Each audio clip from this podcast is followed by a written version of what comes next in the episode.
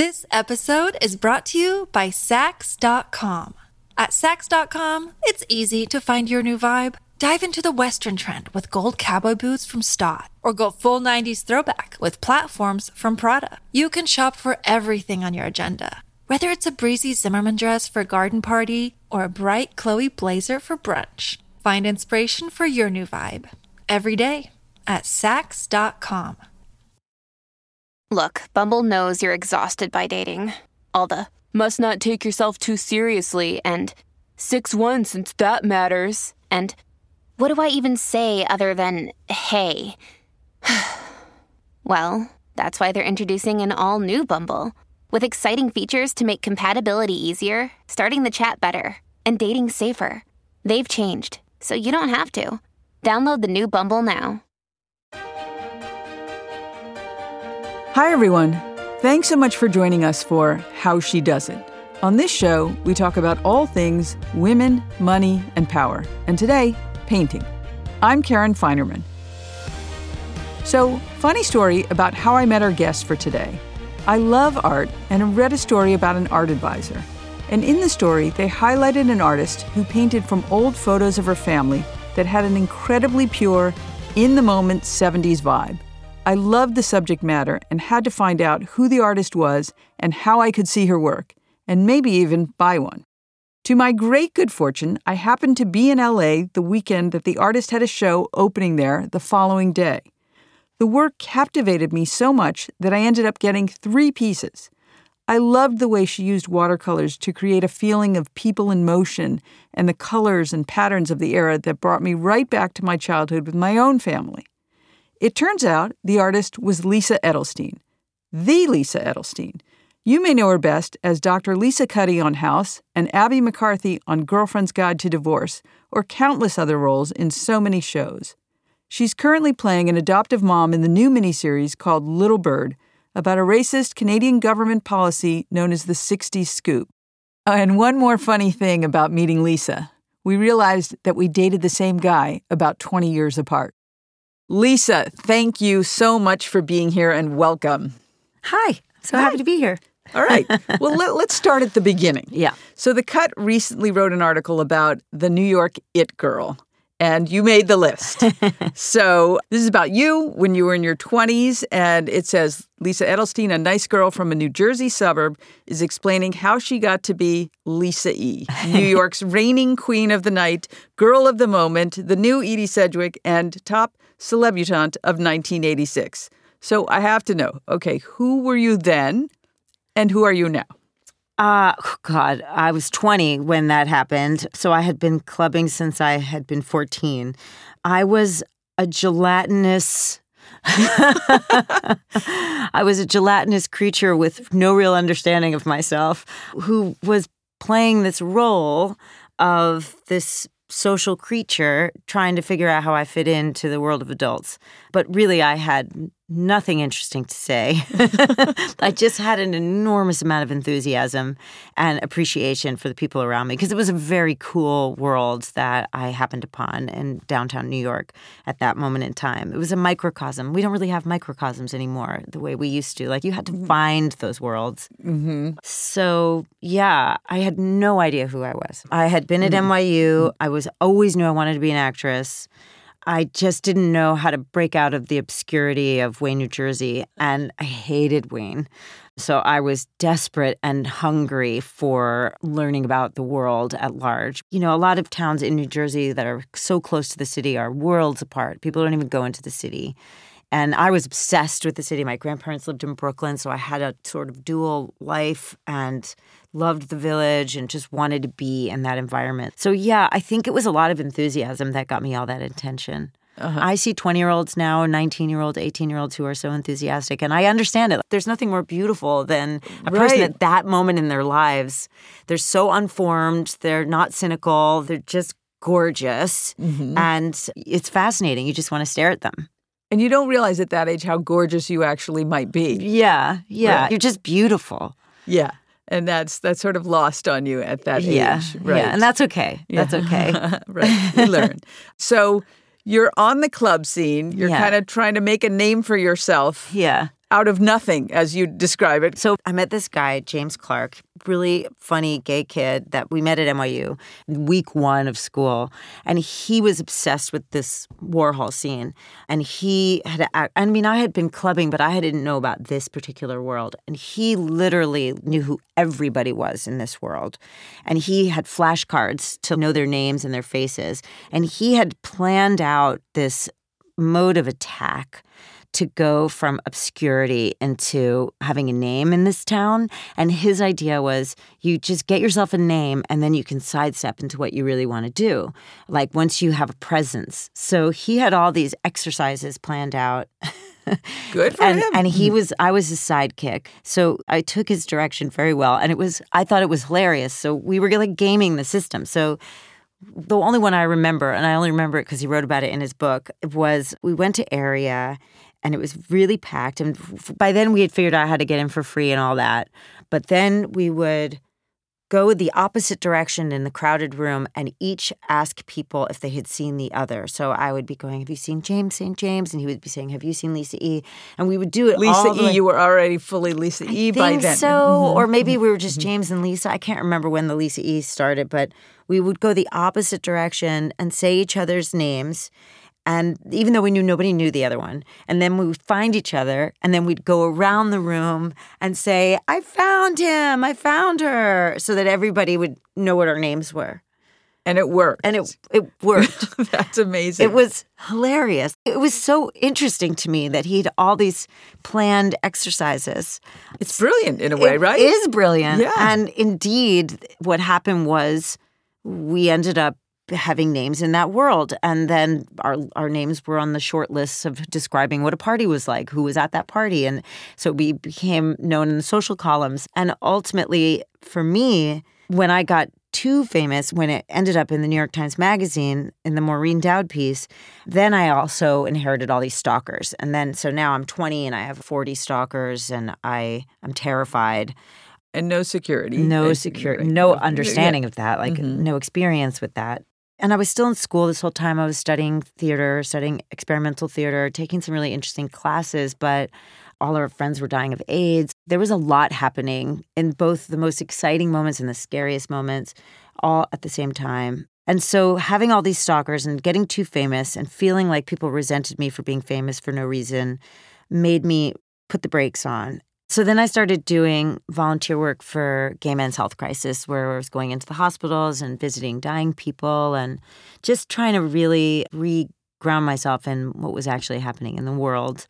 And all of that between what was going on at school, I was taking a course with Elizabeth Swados, volunteering, I was dealing with these stalkers, my friends were dying. Old friends of mine from New Jersey thought AIDS was government hype. President Reagan had never even said the word. It was a very strange time. And with all of that energy, I ended up writing a musical. So wait a minute. So you are a musician as well? No, I I composed the music in my head, and then Uh-huh. I worked with a guy who had a very now antiquated computer system where he would lay down tracks based on my description. And because the music was sort of mocking itself, it wasn't meant to be the most beautiful music. It was meant to sort of be a poor imitation of a lot of other musical styles Of the era? of the era. Uh-huh. Yeah. So there was Sondheim type music songs, and there was like really bad rap song and talky songs. It was a really fun musical. But because the point being, because I was famous in the way James had prepared us, I was able to get a workshop production of my show at the La Mama Theater downtown. And then because they liked it, then I was able to get a full production. So in a way, James wasn't wrong about his big plan.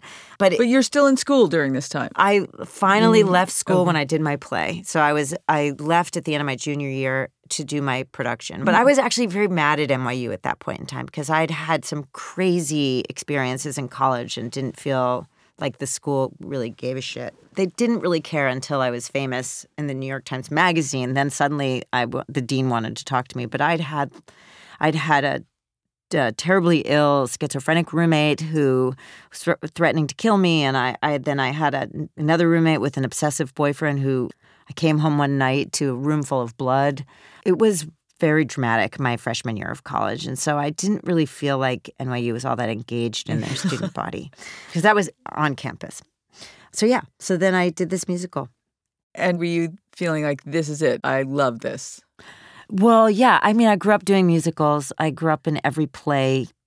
Even if I had to walk across the stage with a sign like that, I was so excited to be on stage and and I did feel like I had finally found my own voice. But it was like a weird way of doing it. I did not expect to be somebody who wrote a play or wrote a musical. But that was what I was surrounded by. I was surrounded by a lot of performance artists. So it, it came out of a very specific time period.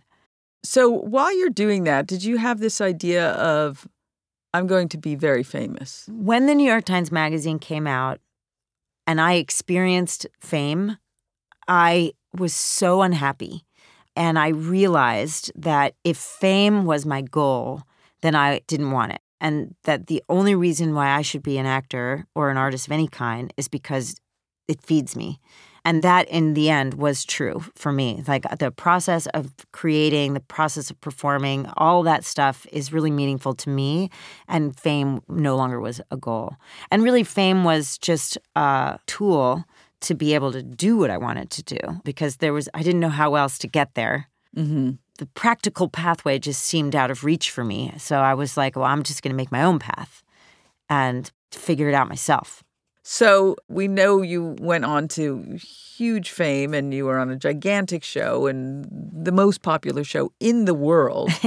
That's sort of a whole other level of being in the world. Yeah. How I was mean, that? There was a lot of work. You know, I I was a working actor and I had been on big shows but not as the one of the main characters.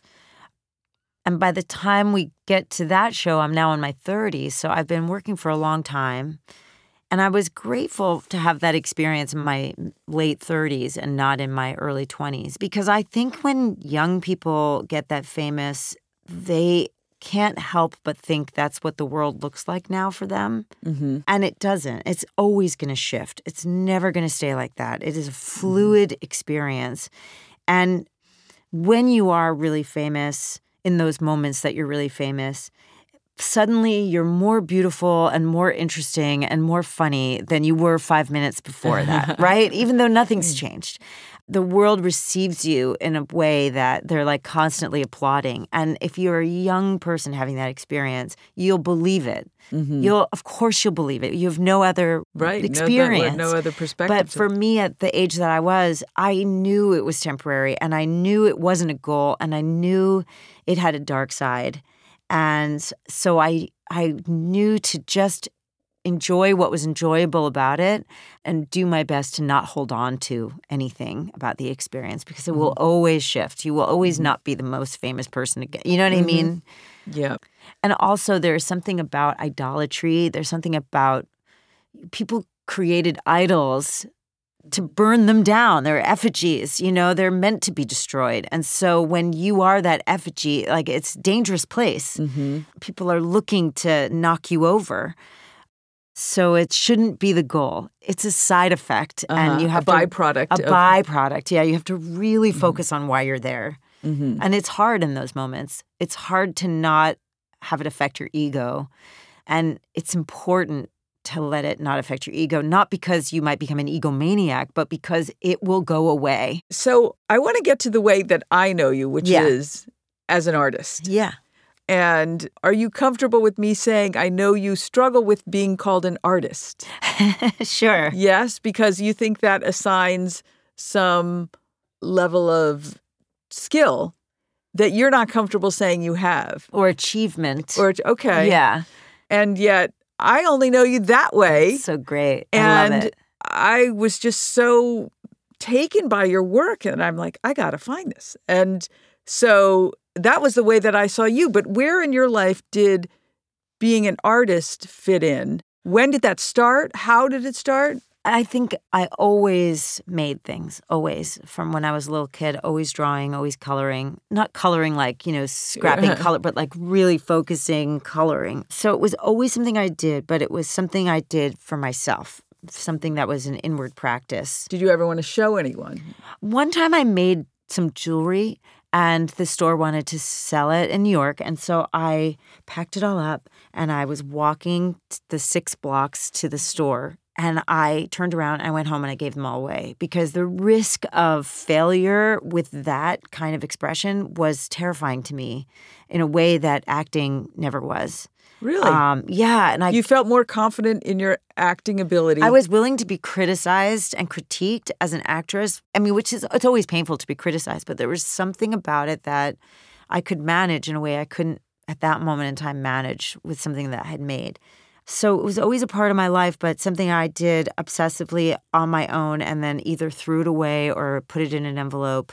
But it wasn't until I was really with my husband, who's a wonderful artist, where he showed an appreciation for my drawings that it was like that was outside of me, you know, Uh-huh. and and he put them in a frame and hang it up next to an incredible artist or next to his work and and you valued his voice as a uh, yes. And I don't want to say that my my man gave me permission, but there is something about having a supportive partner that helps a person develop. Forget that it's a man. This Right. is just your partner in life Yeah, who was very right. Like, I- skilled in that field and very supportive of your talent. Very, very supportive. And then his friends too. And so I started feeling like I had a little more permission to do this as an outward expression and things got went on the wall. And then it really was during the COVID lockdown that we had all that time. That's all we had was time. And I had already watched all the apocalypse movies and the zombie movies uh, in like a week and the disaster movies. And I'd done like three or four 3,000 piece jigsaw puzzles. Uh-huh. And I was like, this is not a good use of my time. This has got to be something better. So I decided to color because I used to love coloring. And I got these beautiful magic markers that you can blend a little bit. And then I hated all the coloring books. So I decided to make my own coloring book. And that's where it really started, where I was like, I started making these very intricate things for myself to color in. And they uh-huh. started getting bigger and bigger. And I kept running out of ink. And then I started just pouring the ink into a palette and painting with it. And at that point, my husband's like, Why are you not just painting with paint? so then I learned how to do watercolor and and they just got larger and larger. Then suddenly I had a studio filled with work. Uh-huh. But the subject matter, how did you choose that? I chose what was available to me at the moment, which was family photos. I had just moved my parents to Los Angeles because of the pandemic and they're getting older and I was worried about them. And uh, they downsized, so I inherited all their photographs. Uh-huh. I mean, I have my parents are hilarious because they take like so many people, they take the same photo in front of all the places that they go to. It's so uninteresting. It's literally just them standing in front of. It might as well be backdrops. Uh-huh. But they did have a lot of really, really beautiful historical photos going back to you know, I mean, going way back to the beginning of the 1900s. And then they had film footage. My father had a 16 millimeter camera, so they that went back to the 50s. So I had all this incredible material. And as I was looking at it, I realized that photography has changed so much with digital mm-hmm. that we've lost a way of collecting memories that it just doesn't exist anymore for young people especially. This sort of these accidental pictures the ones with th- a uh-huh. thumb in the frame the the ones you put in the box not in the book and they're all like these beautiful nuanced caught moments that tell so much more of a story Uh-huh. than They're a little blurry sometimes. blurry. They're yeah, they're badly lit. they're the picture before everybody turned to smile. Right. That's the shot. It's the sh- that's what's so interesting, and so you get all these beautiful stories when you look at it. And also, I think, especially our generation, we collect memories with that texture because mm-hmm. those that's how we remember things based on the photographs we took. So, like when when you get a photograph of yourself from a friend that you've never seen, it's it's so mm. overwhelming because you hadn't collected that memory because you didn't have a picture of it. And I'm always looking for images that are kind of because they're caught moments, because they're in between moments, they're universal in feel mm-hmm. and they can feel like anybody's family. It's really like you just relate to it on a human level. And mm-hmm. because I'm an actress for so long and a writer, it's all very narrative, the, the images that I'm looking for. And so when you think of yourself as an artist now, I know you kind of feel like when you have this asterisk or something by that title. Where does that come from? I feel like artist is a word that somebody else can call you. Uh-huh. Do you know what I mean? Right. It's descriptive in a way that needs to be earned to some extent, but who tells you when you've earned it? I suppose, you know, I've been making things my whole life, so I'm a maker of things. Uh-huh. But somebody views my work as art, then I'm an artist. So you recently had an art show, Yeah. right? So artists have art shows. Yeah. So that's Yeah. one way to know. Yeah, And yeah. your show was really popular. Yeah, it was great. It was really well received. It's been very exciting.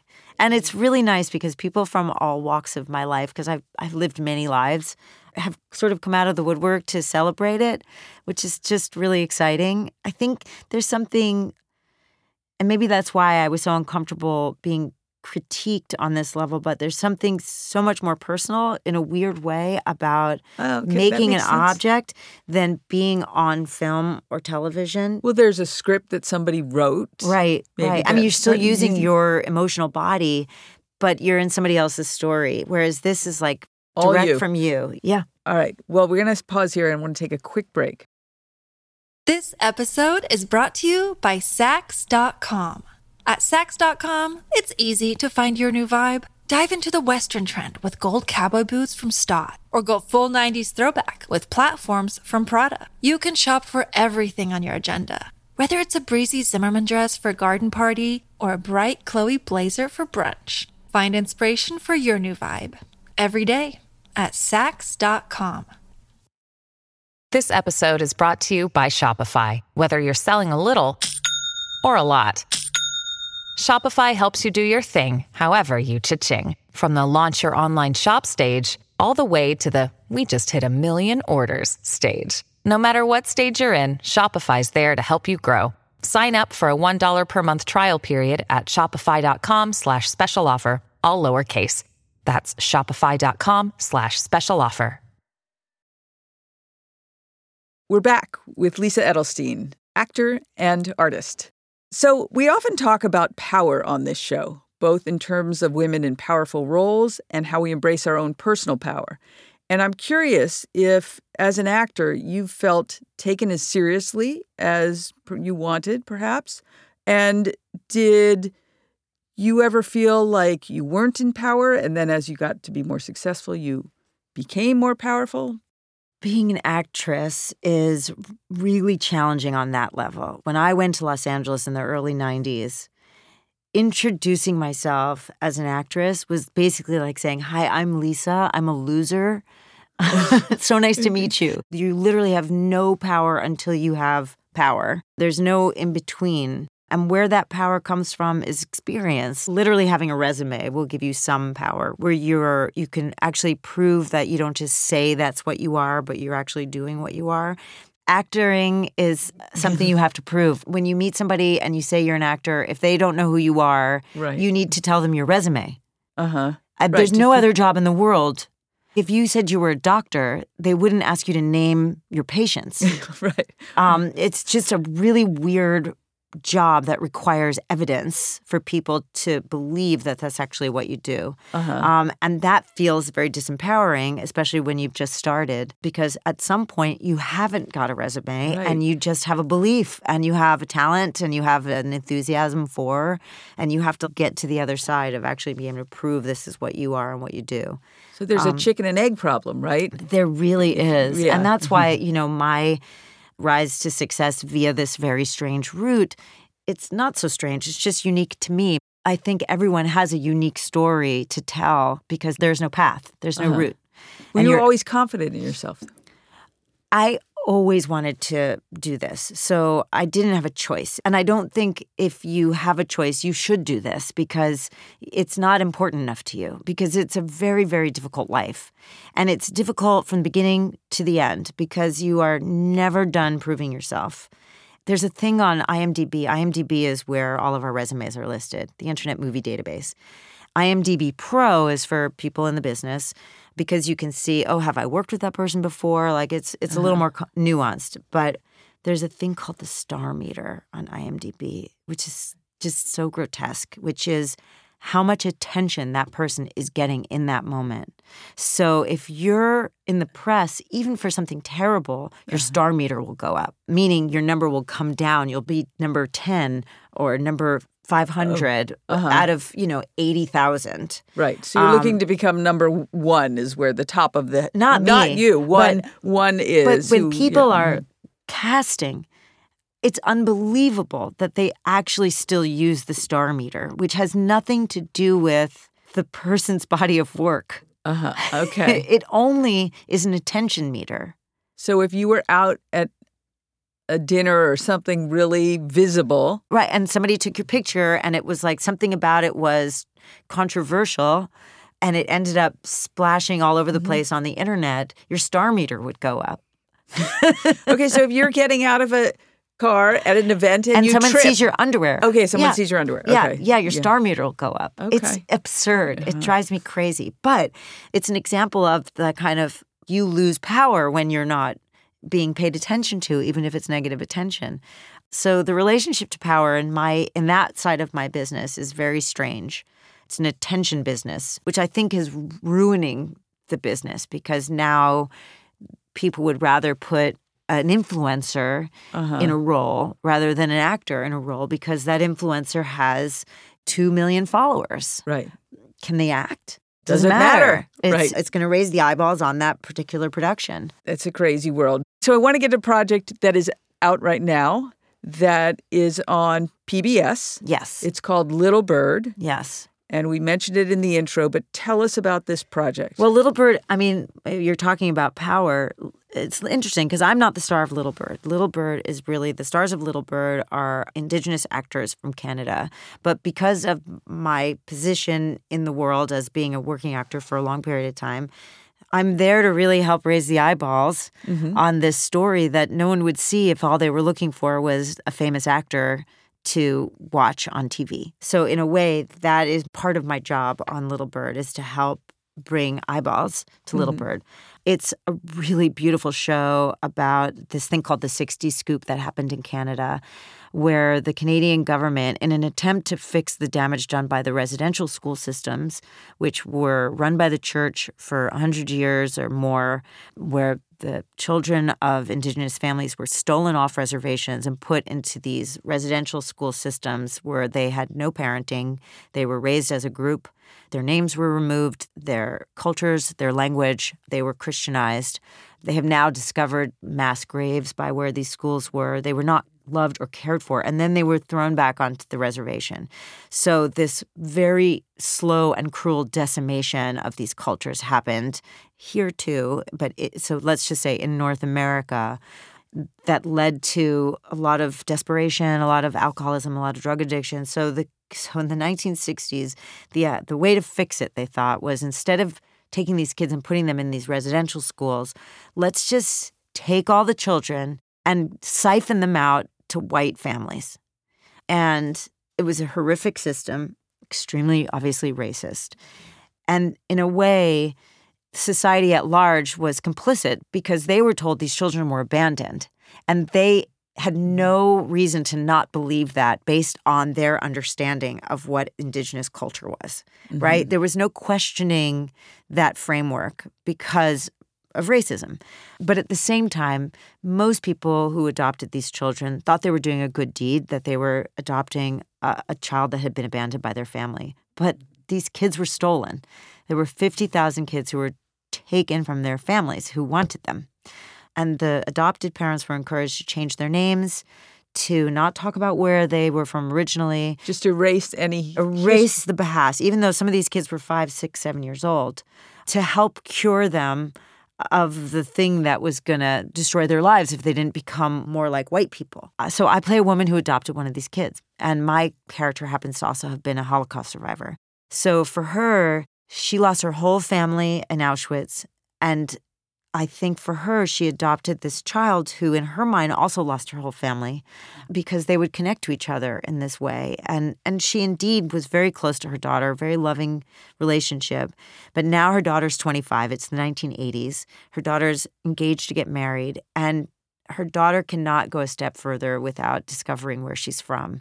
And so it's this sort of two time period storytelling where you see what happened to the daughter as a child, but now you see her as a grown woman trying to find her way back to this family she doesn't know.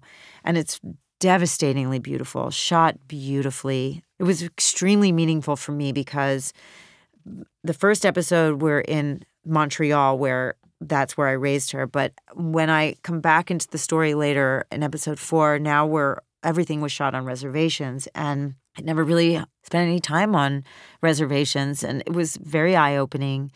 I felt really honored to be included because it was 90% indigenous cast and crew, a lot of women, and a lot of storytelling, a lot of cultural sharing. My being Jewish, my characters being a Holocaust survivor was very much part of the story. The show was executive produced by a woman who half her family are, are, residential school survivors and the other half of her family are Holocaust survivors. So she mm-hmm. comes to it very honestly. Mm-hmm. She was actually taken from her mom in the 60s scoop but because they knew a social worker who was retiring and didn't care about keeping their job anymore, she was mm-hmm. able to be given back to her wow. mother when she was three months old. I didn't even know that when we were shooting it. I actually read that in an article that she did. But um, really powerful stuff, and it's very, very beautiful, and I think really mm-hmm. important show. So you're proud of that work? I'm really proud of it. Right. I'm, and uh-huh. and uh-huh. while I was sitting in my trailer, I was making paintings. Okay. in fact, one of the ones you got, I actually made in my trailer. Which one? I think flowers. Flower. I yeah, love flowers. Flowers. I made that while I was shooting Little Bird. All right. We're going to have to take another quick break and we will come back with lightning round. Want to learn how you can make smarter decisions with your money? Well, I've got the podcast for you. I'm Sean Pyles and I host NerdWallet's Smart Money Podcast. On our show, we help listeners like you make the most of your finances – I sit down with NerdWallet's team of nerds, personal finance experts in credit cards, banking, investing, and more. We answer your real-world money questions and break down the latest personal finance news. The nerds will give you the clarity you need by cutting through the clutter and misinformation in today's world of personal finance. We don't promote get-rich-quick schemes or hype unrealistic side hustles. Instead, we offer practical knowledge that you can apply in your everyday life. You'll learn about strategies to help you build your wealth, invest wisely, shop for financial products, and plan for major life events. And you'll walk away with the confidence you need to ensure that your money is always working as hard as you are.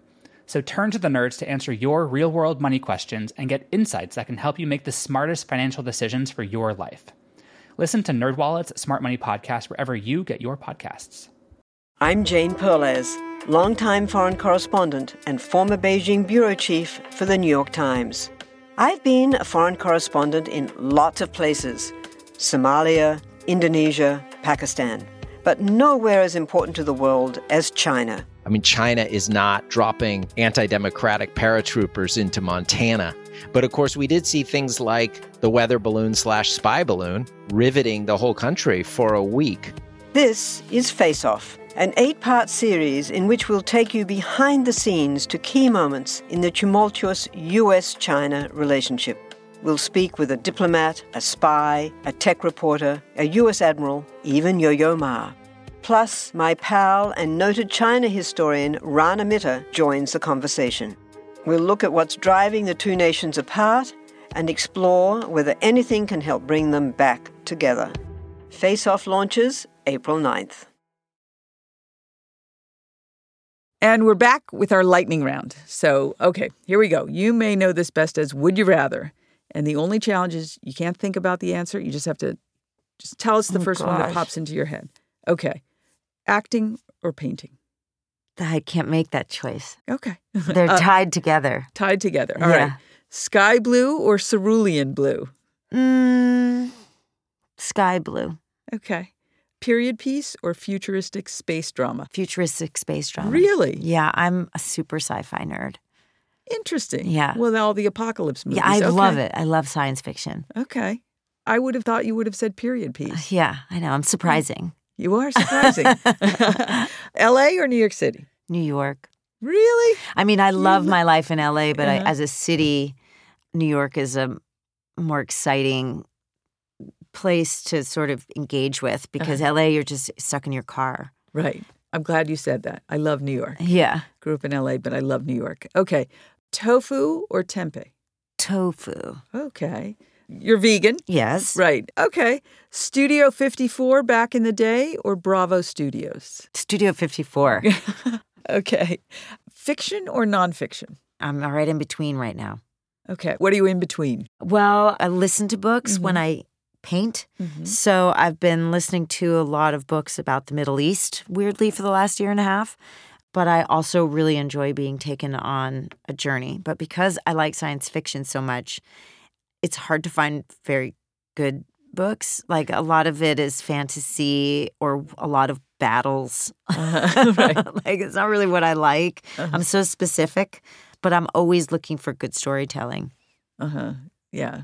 Well, so you're a storyteller in a lot of ways. Yeah, yeah. Yeah.